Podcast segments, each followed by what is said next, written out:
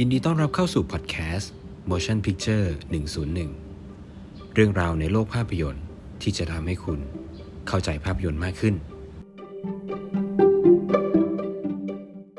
ก่อนอื่นก็ต้องขออภัยท่านผู้ฟังทุกคนนะครับ ว่า EP ต่อไปนับจากเอ่อ EP Motion Review EP ที่แล้วที่เรามารีวิวภาพยนตร์เรื่อง Fear Street Part 1 1994 กันเนี่ย เส้นเรื่องของตัวเองที่ก็ทำได้สนุก แล้วก็ลุ้นระทึกเป็นอย่างมาก อันนี้ผมควรจะดูให้ครบ part หนึ่ง part สอง part สามแล้วมารวมมารวบรีวิวเป็น EP เดียวเลยด้วยซ้ำไปนะครับ ผมไม่พูดทิ้งท้ายเอาไว้ว่า EP ต่อไปเนี่ยผมจะมาพูดถึงที่มาที่ไปแล้วก็เรื่องราวของภาพยนตร์เรื่อง Scream ที่เป็นจุดเปลี่ยนสำคัญของภาพยนตร์สยองขวัญในช่วงยุค 90 นะครับผมอาจจะต้องขออนุญาตยกเอาไว้ใน EP ต่อไป อีกสักรอบแล้วกัน เพราะว่า EP นี้เนี่ยหลังจากที่ผมดู Fear Street Part 2 และ Part 3 จบแล้วเนี่ยผมอยากมาพูดถึงภาพยนตร์ Fear Street Part 2 และ Part 3ทุย Part 2 และ Part 3 ต่อเลยนะครับ แล้วก็ส่วนเอ่อ Scream เนี่ยผมได้อัดเสียงเอาไว้แล้ว แล้วก็อยู่ในช่วงการตัดต่อนะครับ ก็คิดว่า EP หน้าได้ฟังเรื่องราวเกี่ยวกับ Scream กันแน่นอนนะครับ สำหรับ Fear Street Part 2 1978 และ Part 3 1666 ผมขออนุญาตรีวิว Part 2 และ Part 3 Part 2 และ Part 3 เนี่ย รวมกันใน EP เดียวเลยละกันนะครับ เพราะว่ามันเอาจริงมันแทบจะเป็นภาพยนตร์เรื่องเดียวกันเลยแหละ เอาจริงผมรู้สึกว่าผมเริ่มจาก Part 2 ก่อนเลยละกัน 1978 ต้องบอกตอนนี้เลยล้วกันว่าในบรรดาทั้งหมด 3 part part 2คือ part ที่ผมส่วนตัวชอบที่สุด และคิดว่าสนุกที่สุด เพราะว่ามันลงตัว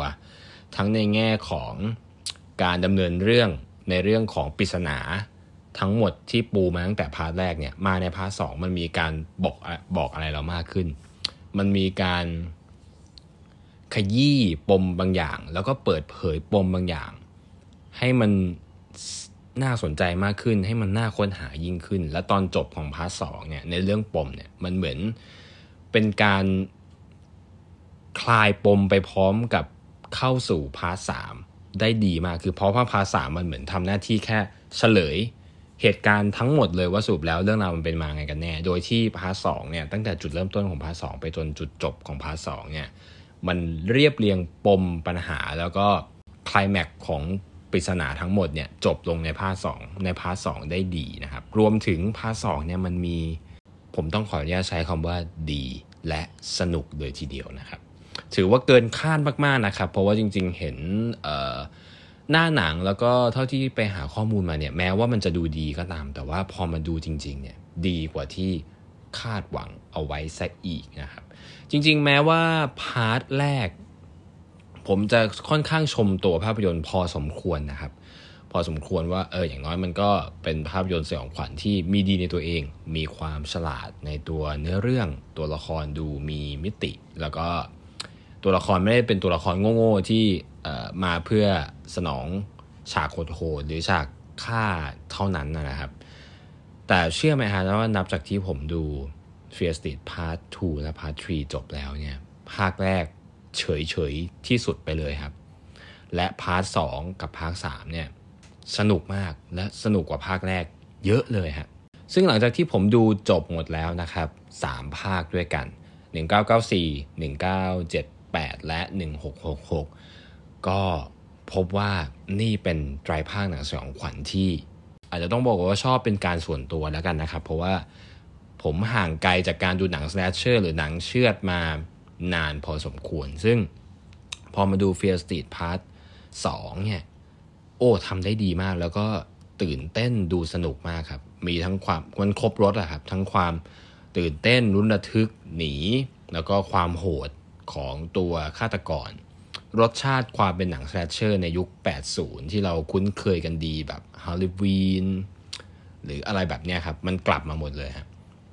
แต่ว่ามันสนุกกว่านั้นคือเพราะว่าฮาโลวีนเนี่ยเราเข้าใจได้เพราะมันเป็นภาพยนตร์ที่เก่า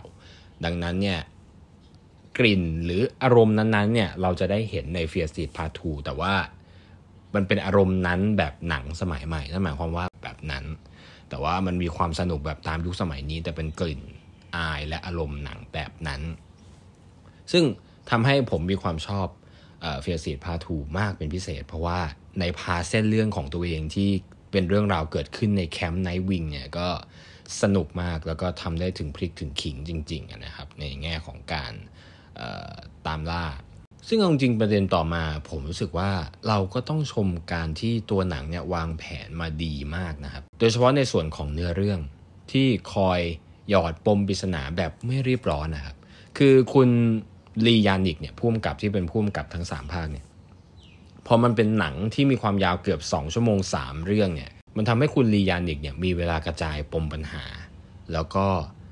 เส้นเรื่องหลักของแต่ละภาคได้ดี ได้ดีพอที่อย่างน้อยเนี่ยคุณจะได้สนุกกับทั้ง 2 เป้าหมายของหนังก็คือเส้นเรื่องของตัวเองบวกกับปม ปริศนาที่เป็นจุดเชื่อมโยงทั้ง 3 ภาคเข้าด้วยกัน ซึ่งพอไคลแม็กของภาค2เนี่ยมันเหมือนกับว่าปมทุกอย่างเนี่ยสุกงอมเต็มที่แล้วฮะภาคสุดท้ายก็คือpart three หนึ่งหกหกหกเนี่ยจึงเป็นไคลแม็กที่ทำหน้าที่เฉลย แล้วก็เป็นการต่อสู้ครั้งสุดท้ายไปในตัว ซึ่งอันนี้ขออนุญาตข้าม part สองสู่ part สามไปแล้วกันนะครับ ซึ่งต้องบอกเลยว่าสนุกมากครับ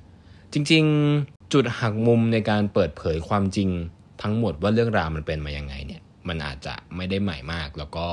ผมเชื่อว่าถ้าดูหนังมาเยอะๆ ผมว่าน่าจะเดาได้ไม่ยากเกิน เพราะว่าอันนี้ต้องบอกตามตรงว่าส่วนตัวผมรู้สึกว่าผมค่อนข้างเดาได้อยู่ว่าอ่าจริงๆแล้วเรื่องราวมันน่าจะเป็นยังไงอะไรแบบประมาณนี้ครับแต่ว่าถ้าเดาไม่ได้ก็ไม่เป็นไรนะฮะไม่ผิดอะไรซึ่งผมรู้สึกว่าเดาไม่ได้ก็ดีครับ มันจะได้ เป็นจุดพลิกผันหรือเปิดเผยความจริงที่ที่ที่ก็ตื่นเต้นไปอีกแบบหนึ่งแต่ว่าผมก็เดาได้แต่ว่าผมก็ยังสนุกอยู่ดีนะครับ มันไม่ได้ช้ายืดยาดอึดอัดแต่ถือว่าไอ้จุดเปิดเผยความจริงเนี่ยหรือหรือบางคนอาจจะเรียกว่าจุดหักมุมหรืออะไรก็แล้วแต่เนี่ยมันทำได้ดีครับ รับได้มันสมเหตุสมผล แล้วก็ไม่ได้มีจุดบกพร่องอะไรในฉากที่เปิดเผยความจริง แล้วก็จริง ๆ ถ้าพิจารณาจากว่า ฉากเปิดเผยความจริงแล้วเนี่ย พิจารณาจาก part หนึ่งpart สองเหตุการณ์ทั้งหมดถูกเรียงร้อยมาอย่างดีครับ มันถูกวางแผนและวางรายละเอียดหยอดขนมปังรายทางเอาไว้อย่างดีแล้ว ซึ่งไม่มีอะไรติทำได้ดีครับ ส่วน part ในช่วงปี 1666 ซึ่งเป็นเส้นเรื่องของตัวเองใน part 3เนี่ย ก็เล่าเรื่องน่าสนใจดีนะครับ เพราะว่า ด้วยโทนและบรรยากาศของหนัง ที่มันมีความย้อนยุค มีความเย็นเย็นยเยือกมีความเอ่อ period นิดหน่อย ด้วยความที่ยุคสมัยมันเป็นหนังย้อนยุคกลับไป แล้วก็รวมถึงการวางลำดับเรื่องไปถึงจุดเปิดเผยความจริงเนี่ยก็ทำได้ดีมากนะฮะ คือผมรู้สึกว่าจุดเด่นสำคัญของเฟียสตีดไตรภาคทั้งหมดที่คุณลียานิก ทำเอาไว้โดยส่วนตัวนะฮะ ผมรู้สึกว่าจุดเด่นของมันคือ หัวใจของตัวละคร วางโครงเรื่องก็วางเรื่องได้ดี แต่จุดสำคัญที่ผมรู้สึกว่าหัวใจตัวละครเนี่ยมันทำงานเสมอ เพราะว่าในขณะที่เราอาจจะตื่นเต้นกับฉาก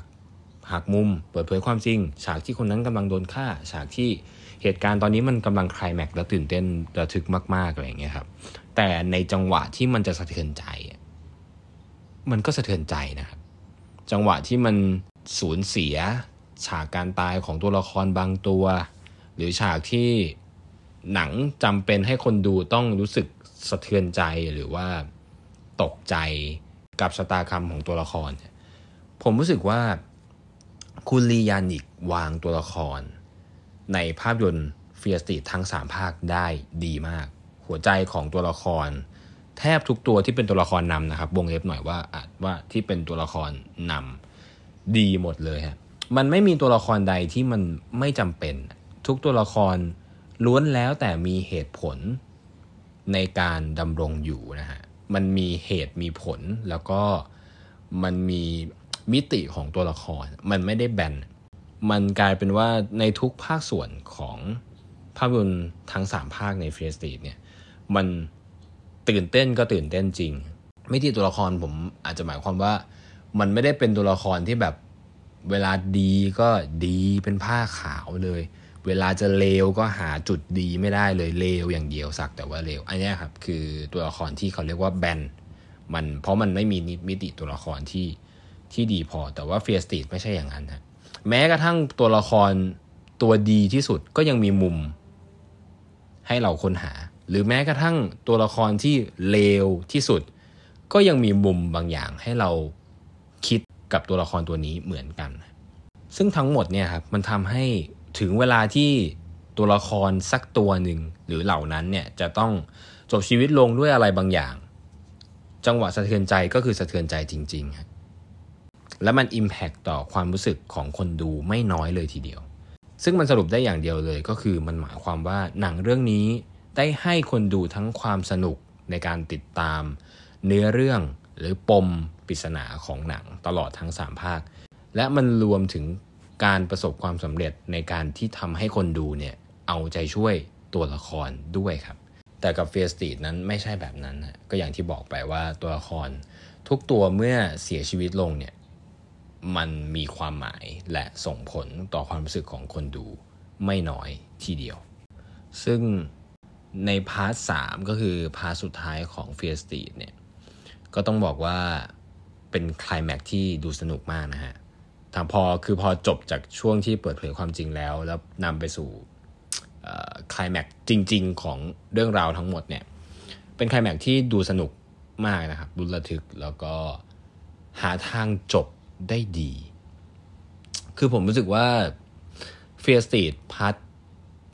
ฟรีสตีดไตภาคเนี้ย ถ้ามันทำออกฉายโรงใหญ่อะไม่ได้ขี้เหร่เลยครับ ทั้ง production งาน production ก็ดี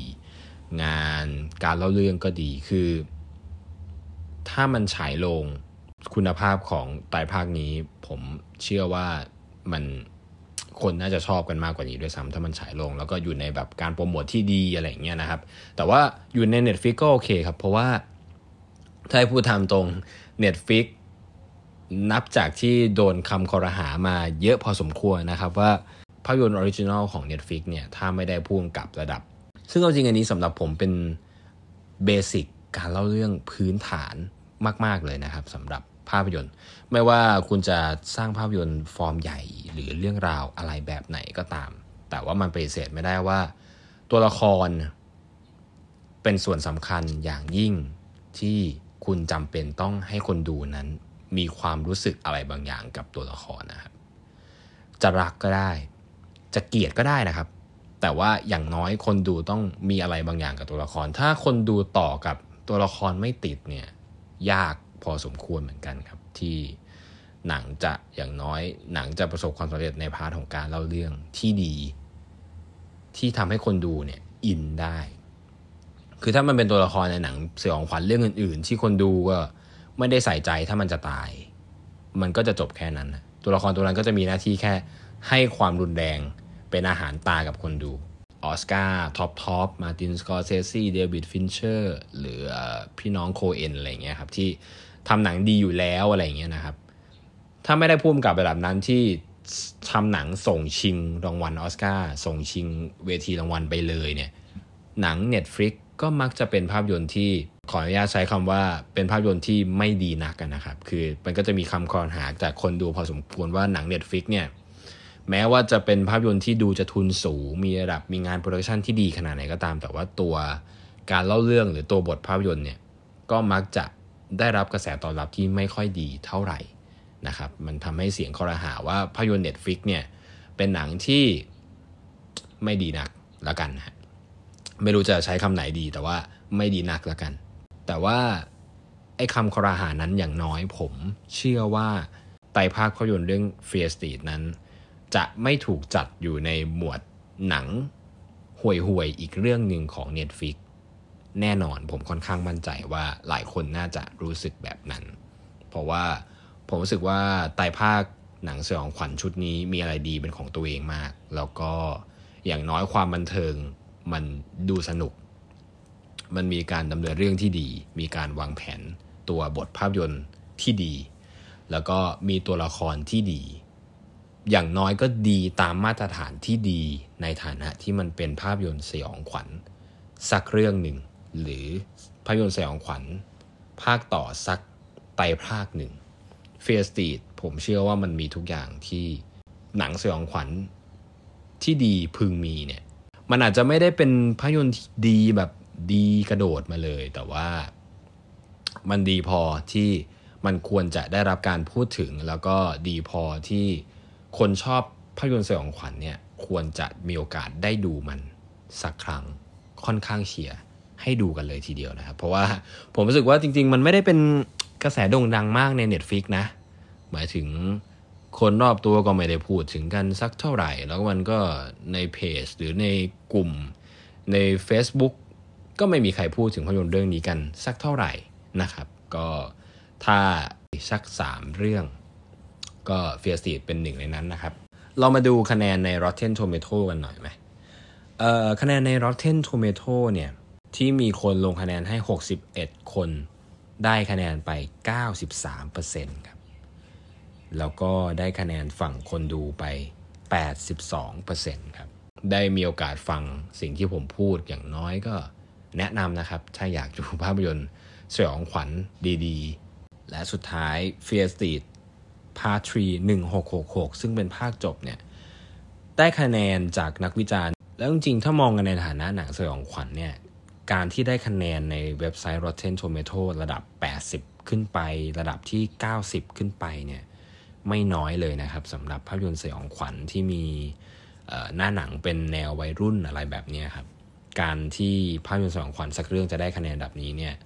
ถือว่าเป็นสิ่งที่น่าสนใจแล้วก็น่าหยิบมาพูดให้ฟังกันพอสมควรเลยนะครับ มันหายากครับ มันไม่ได้มีให้เห็นกันบ่อยๆ แล้วก็ที่สำคัญเนี่ยเป็นภาพยนตร์สยองขวัญจาก Netflix ซะด้วยฮะนี่ยิ่งหายากเข้าไปใหญ่เลยครับ เพราะว่าอย่างที่บอกไปนะครับว่าภาพยนตร์ Netflix เนี่ย มักจะได้รับคำครหาที่ไม่ค่อยดีนะถ้าไม่ได้เป็นภาพยนตร์ Netflix จากผู้กำกับระดับ Scorsese David Fincher พี่น้อง Coen อะไรแบบนี้นะครับ ก็มักจะได้รับความข้อหาในแง่ที่ไม่ดีทุกครั้งไป แต่ไม่ใช่กับ Fear Street อย่างที่ผมบอกไปครับว่าคะแนนสูงมากๆเเรามาดูเกียรติหนังกันอีกสักนิดหนึ่งนะครับ ก่อนที่เราจะ จบ EP นี้ก็คือภาพยนตร์เรื่องเฟียสติทั้ง 3 ภาคเนี่ยใช้เวลาถ่ายทำถึง 6 เดือนเต็มครับ ก็คือใช้วิธีการเดียวกับ The Lord of the Ring ครับ ที่ถ่ายเป็นแพ็คครั้งเดียวรวดเดียวจบเลยใช้เวลากี่หลายปีมากๆ แต่ก็ถ่ายเหมารวบเดียวไปหมดเลย แล้วค่อยมาแบ่งตัดกัน เช่นเดียวกับเฟียร์ซีดทั้ง 3 ภาคนะก็คือถ่ายทั้ง 3 ภาครวมกันไปเลยครับ ถ้าเห็นกันเนี่ยจะเห็นเลยว่า แต่ละ part คะแนนจากนักวิจารณ์เนี่ยสูงขึ้นเรื่อยๆนะครับ จาก part หนึ่งพอมา part สองคะแนนก็ได้มากกว่าเดิม พอมาภาคสุดท้าย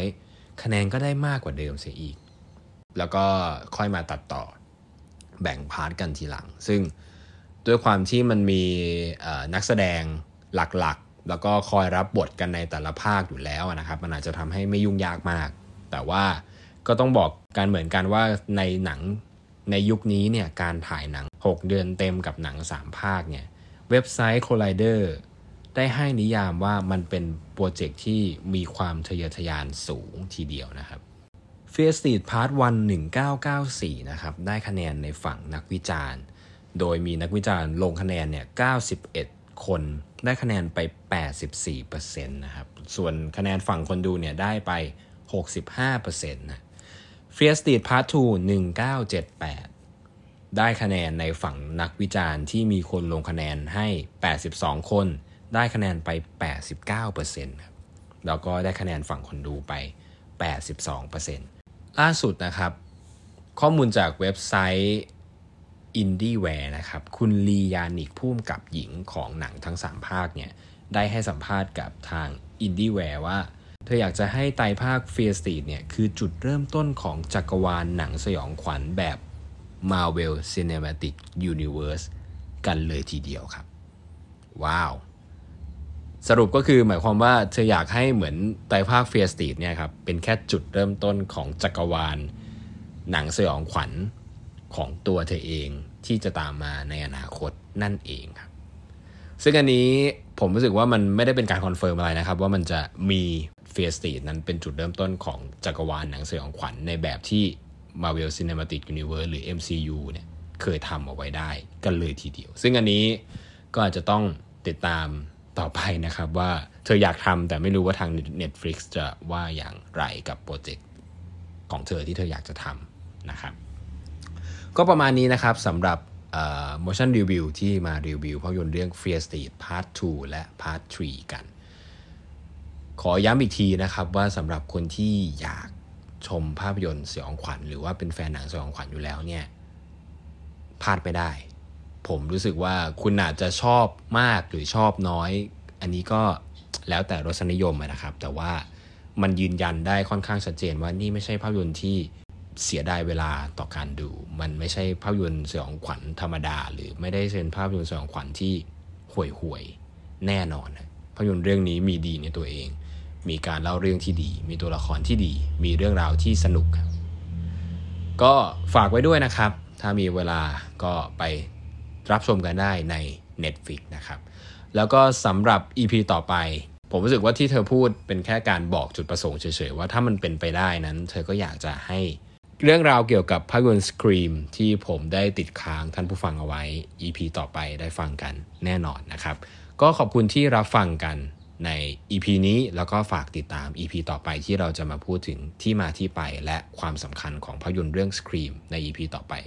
กันด้วยแล้วกันสำหรับ EP นี้ขอบคุณมากที่รับฟังกันดูแลตัวเองกันด้วยนะครับสถานการณ์ตอนนี้ สวัสดีครับ